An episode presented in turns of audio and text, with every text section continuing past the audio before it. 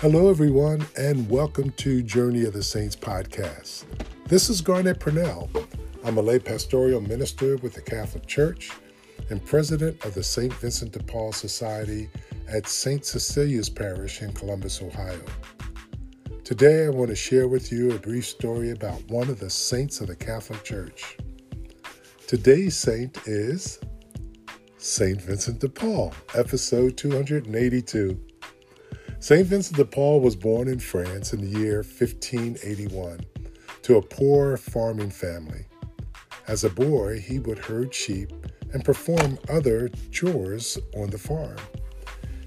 He had such a great talent towards his studies that his father sold the family oxen to fund his tuition for a better education at the seminary. At the age of 19, St. Vincent de Paul was ordained and worked as a tutor in Toulouse to support his completion of his doctorate degree.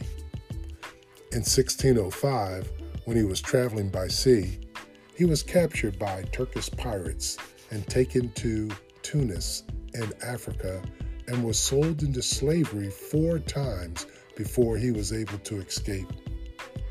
Upon gaining his freedom, he continued his studies in Rome and later returned to France. He would serve as a parish priest and to the noble aristocrats. However, two life changing encounters with destitute people led him to change his direction in ways of serving the church. He spoke to the wealthy women of his parish to generate funds for missionary projects. From those efforts, he formed the Daughters of Charity of St. Vincent de Paul and he founded an order of priests called the Vincentians.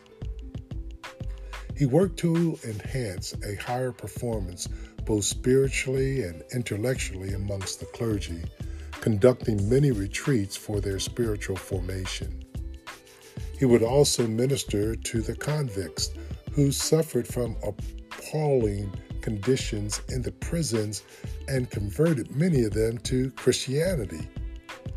He renewed the faith of France during a time of spiritual crises, and he is the patron of the St. Vincent de Paul Society, an organization dedicated to serving the poor, now in 132 countries. His feast day is September 27th. For more information about St. Vincent de Paul, visit catholic.org backslash saints or read Butler's Lives of the Saints and Encyclopedia of the Saints by Matthew and Margaret Bunson. To hear past episodes, check them out on Spotify or on other podcast platforms. And if you like this podcast, encourage others to listen.